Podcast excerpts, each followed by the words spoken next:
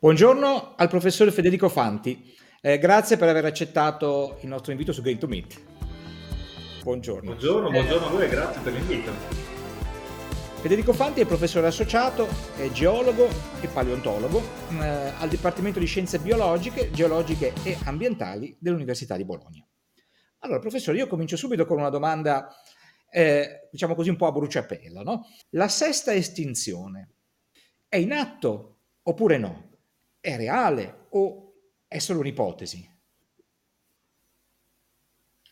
Domanda subito direttamente nel vivo. Allora, la risposta più rapida che posso dare è sì, la sesta estinzione di massa è reale. E lo diciamo in generale gli scienziati perché? Perché tutte le informazioni, tutti i monitoraggi, tutti i dati concreti che otteniamo osservando il nostro pianeta ci danno dei segnali molto molto chiari e inequivocabili. L'approccio che ho io, un po' diverso magari dai colleghi che sono molto interessati giustamente a quello che sta per arrivare, è supportare queste interpretazioni con un ragionamento da geologo, da paleontologo, cioè guardando indietro nel tempo.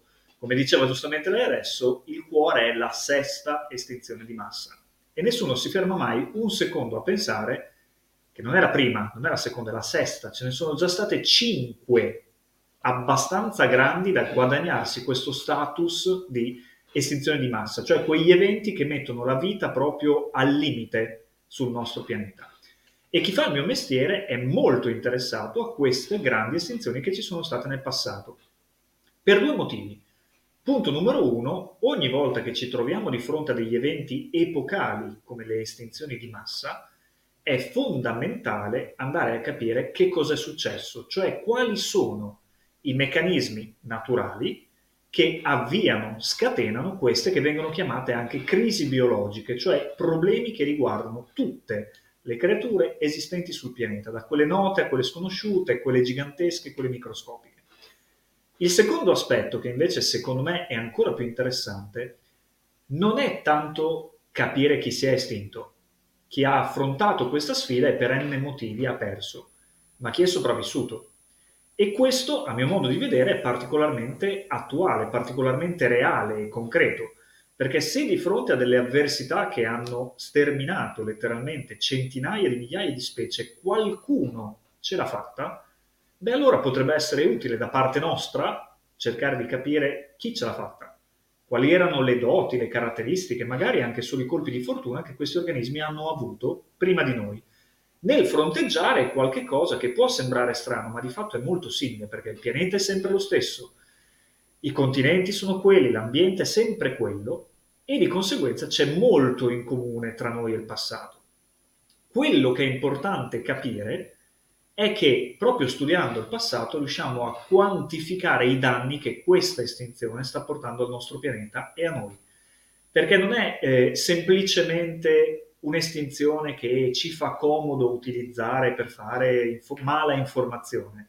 È di fatto un evento naturale documentato e confrontabile con qualche cosa che è già successo al pianeta, più un elemento nuovo, cioè gli esseri umani. Certo.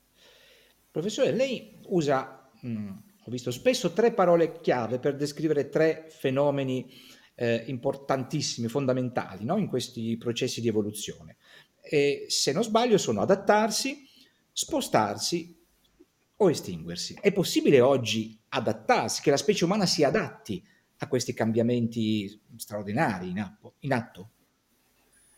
Allora, qui eh, la mia opinione personale, qui c'è un po' di scienza, ovviamente un po' di opinione personale, è che l'uomo sia una delle pochissime specie che non è in grado, non è più in grado di adattarsi, ma che abbia scelto un'altra filosofia, che è quella di patteggiare. L'uomo è particolarmente bravo a trovare delle scuse, a trovare delle giustificazioni, a procrastinare le cose, quindi patteggia. E all'interno della nostra società magari funziona anche, nel piccolo e nel locale magari funziona. Il problema è che l'uomo si è messo in testa di patteggiare col pianeta Terra, e questa cosa molto semplicemente non può funzionare. È come patteggiare con qualcuno che non ti sta ascoltando, che ha le sue regole. La fortuna, il successo della nostra specie, dell'essere umano, è legata proprio alla capacità che abbiamo avuto di adattarci. Cioè, sfruttare le opportunità, capire che c'era dell'altro, iniziare a spostarsi, a trovare nuove risorse. E lo abbiamo fatto molto bene all'inizio, perché molto semplicemente traevamo beneficio di quello che il pianeta poteva offrirci, ma non avevamo un impatto negativo sul pianeta. Dopo il punto di rottura, cioè che per ogni guadagno della nostra specie il pianeta subisce degli effetti molto gravi, è diventato sempre più difficile, perché adattarsi in questo caso per l'essere umano vorrebbe dire, a mio modo di vedere, rinunciare a cose a cui tiene, a un certo tipo di benessere, a certi tipi di comodità, investimenti, soldi, le declinazioni sono tantissime. L'uomo può adattarsi, come tutte le specie presenti in questo pianeta, nella storia della, della vita sulla Terra, anzi si vanta di essere la specie più intelligente, di aver capito tutti i meccanismi. Il problema è che quando si tratta di farlo, cioè di scendere a compromessi e quindi rinunciare, si fa fatica, si fa molto fatica.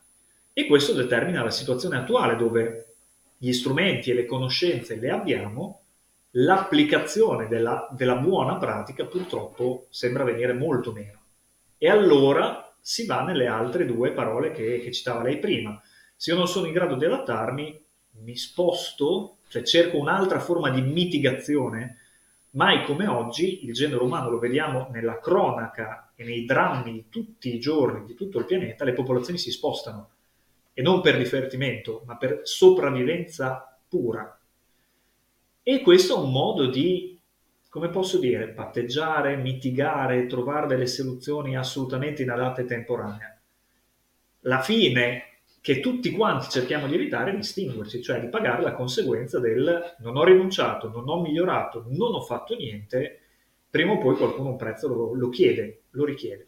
E il pianeta Terra, non per cattiveria, ma per delle banalissime questioni di bilanci, non può provvedere sempre a tutto e per tutti. Professore, mm, lei è un paleontologo, oltre che un geologo, vero? Oggi la paleontologia è ancora quella che si occupa appunto dei dinosauri, di queste specie, insomma, dei 100 milioni di anni fa, eh, oppure ci sono nuove strade? Per quello che riguarda me, eh, secondo me la paleontologia, che, che, è il mio mestiere, o almeno spero che lo sia, eh, io la dividerei in due fronti. Uno che paradossalmente è rimasto congelato nel tempo, che ha un grande fascino, cioè quello della raccolta dei dati la parte dell'esplorazione, della ricerca, del trovare il materiale. Perché? Perché i fossili, cioè i resti trasformati in pietra degli organismi viventi del passato, non appaiono dove noi li vogliamo, ma vanno cercati, vanno conquistati. E ogni volta che ci si imbatte in un fossile nuovo, si apre una pagina nuova per leggere meglio la nostra storia. Questa parte è quella che a me piace moltissimo perché ha un grande fascino e che fornisce il materiale su cui comincia la vera e propria ricerca. Questa parte invece è completamente diversa. È una delle discipline, a mio modo di vedere, che si è modificata e si modifica di più nell'ambito delle scienze in generale, proprio perché il grande passo in avanti è stato quando siamo riusciti a trattare gli animali del passato, un milione, cento milioni, un miliardo di anni fa, alla pari degli animali di oggi, è un po' il tema del confronto che abbiamo affrontato poco fa. La disciplina della paleontologia oggi, con le nuove tecnologie, con le nuove scoperte, con le nuove ricerche, ed elementi molto brillanti, è riuscita a riscriversi, a ridisegnarsi in modo tale da fare che cosa? Vedere gli animali, le piante, gli organismi del passato con gli stessi occhi con cui osserverei un organismo vivente di adesso. E questo è fondamentale non tanto per svelare i misteri di un singolo animale, ma proprio per quello che dicevamo prima. Non siamo i primi ad abitare questo pianeta, miliardi di organismi lo hanno fatto prima di noi e lo hanno fatto per un tempo molto più lungo del nostro e di conseguenza hanno affrontato sfide del tutto analoghe a quelle che noi stiamo affrontando adesso. È un archivio, è un database fondamentale perché invece di prevedere e discutere basandosi su delle intuizioni, è un confronto tra dati del passato e dati attuali. E questo, a mio modo di vedere, è molto utile e pragmatico quando si parla di come affrontare le sfide, quali siano effettivamente le urgenze, o perché siamo partiti proprio da questo concetto, perché ora siamo in un'estinzione molto pericolosa e molto ben documentata. Non lo diciamo per il gusto di dirlo, per fare allarmismo, ma proprio perché abbiamo dei dati, dei numeri che ci dicono l'ultima volta che il pianeta si è trovato in queste condizioni non è andata bene, anzi è andata molto male. Ecco, quando è stata l'ultima volta che il pianeta si è trovato in queste condizioni? Immagino forse ai tempi della quinta estinzione o, o qualcosa di simile? Esatto. La quinta estinzione di massa, tutti la conoscono, è quella avvenuta 66 milioni di anni fa che ha causato la scomparsa, tra gli altri, dei dinosauri.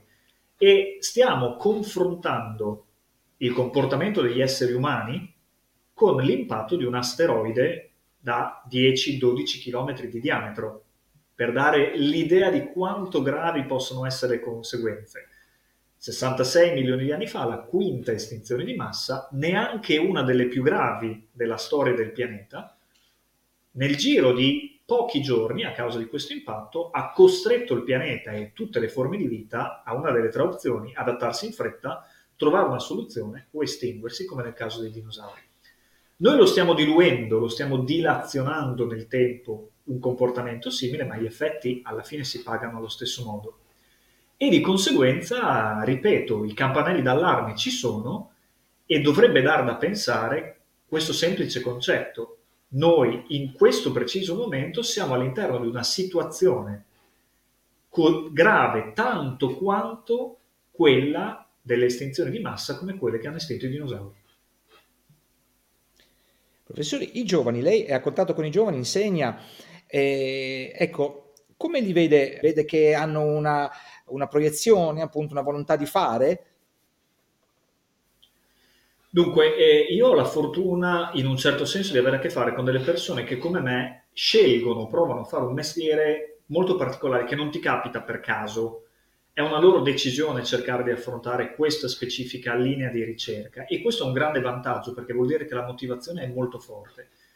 I ragazzi di oggi sono, sono bravi, sono molto bravi, sono molto svegli, hanno la fortuna e la possibilità di accedere a un mondo connesso e quindi quando si tratta di ricerca di essere immediatamente molto competitivi e molto aggiornati sulle tematiche, un lusso che ad esempio la mia generazione aveva molto meno, anche da un punto di vista del confronto e del dialogo tra pari, e sono eh, non vorrei dire schierati, ma sono attenti al peso che danno a ciò che ascoltano in generale dai mass media. Perché uno dei ruoli che devono, a mio modo di vedere, imparare a gestire da subito è proprio il rapporto scienza-comunicazione. Perché possono essere i migliori scienziati della loro generazione, ma sono in un mondo che si basa interamente sulla comunicazione e l'impatto della loro ricerca, il ruolo che la loro ricerca avrà, passa anche dal modo con cui lo sanno comunicare. Questo è un esercizio difficile, specialmente ai giorni nostri dove è veramente facile trovare tutto il contrario di tutto su qualsiasi argomento. La cosa che apprezzo di più in alcuni miei studenti è la capacità di, di non perdersi e di mantenere un certo grado di integrità.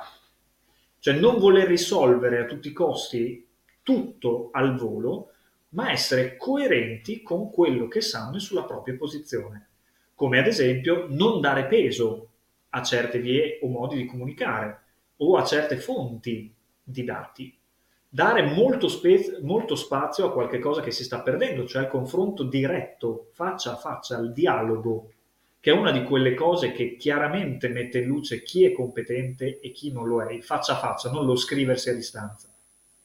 E su queste cose alcuni ovviamente li trovo molto, molto volenterosi e molto ben preparati su queste tematiche. Professore, l'ultima domanda che eh, di questi tempi è quasi d'obbligo. L'intelligenza artificiale potrà dare, secondo lei, un apporto importante? Allora, da un punto di vista della, del conseguimento dei risultati, sicuramente la gestione di quelli che noi chiamiamo i big data, quindi dataset immensi che raccolgono tutto il mondo, intervalli di tempo molto lunghi, capacità di calcolo, sicuramente è qualcosa che a noi ha agevolato moltissimo il lavoro. Il lavoro che prima veniva fatto in mesi o anni, adesso ha delle capacità di calcolo che ci semplifica moltissimo la vita. Qui mi fermo, non sono un grande fanatico delle, delle intelligenze artificiali quando si parla di interpretare i dati sulla raccolta, sulla computazione, sull'analisi, sicuramente le tecnologie ci aiutano, ma il ruolo dello scienziato è proprio quello di metterci la faccia, mettersi in prima persona quando si tratta di discutere ed argomentare il risultato di uno di questi lavori. Io personalmente sono quelli che adora mettersi in gioco personalmente quando si parla di opinioni e separo sempre un risultato, un numero, un valore, un'immagine, quello che è dall'interpretazione, dalla comunicazione di nuovo che ne viene data. In questo l'intelligenza artificiale, secondo me, trova veramente poco spazio e dovrebbe essere utilizzata come ottimo strumento fino ad un certo punto. Non vorrei che nell'ambito delle scienze la, la, scusate, l'intelligenza artificiale fosse un salvavita, fosse un modo per togliersi la responsabilità che ogni persona, ogni scienziato che tale si vuole definire, deve assumersi quando esprime un concetto, quando ne difende uno o magari ne attacca un altro e utilizzare l'intelligenza artificiale potrebbe essere un comodissimo ripiego perché si scarica il peso di un'informazione su un sistema più grande di noi. Non è così, nella scienza non deve essere così. Il ruolo dello scienziato è anche prendersi la responsabilità e il rispetto nei confronti della propria disciplina di affrontare questo risultato. Buono, non buono, utile, inutile, molte volte i nostri risultati sono anche dei buchi nell'acqua. La scienza non si basa sul trovare risultati, ma sul porre le domande giuste e fare dei passi in avanti nella ricerca di un'informazione utile a tutti, indipendentemente da quella che sia. E quindi qui l'intelligenza artificiale, se chiede a me, deve essere messa da parte perché non ci vedo poi così tanti benefici. Grazie eh, professor Fanti e allora buon lavoro. Grazie di essere stato su Green to Meet. Grazie a voi, è stato un piacere.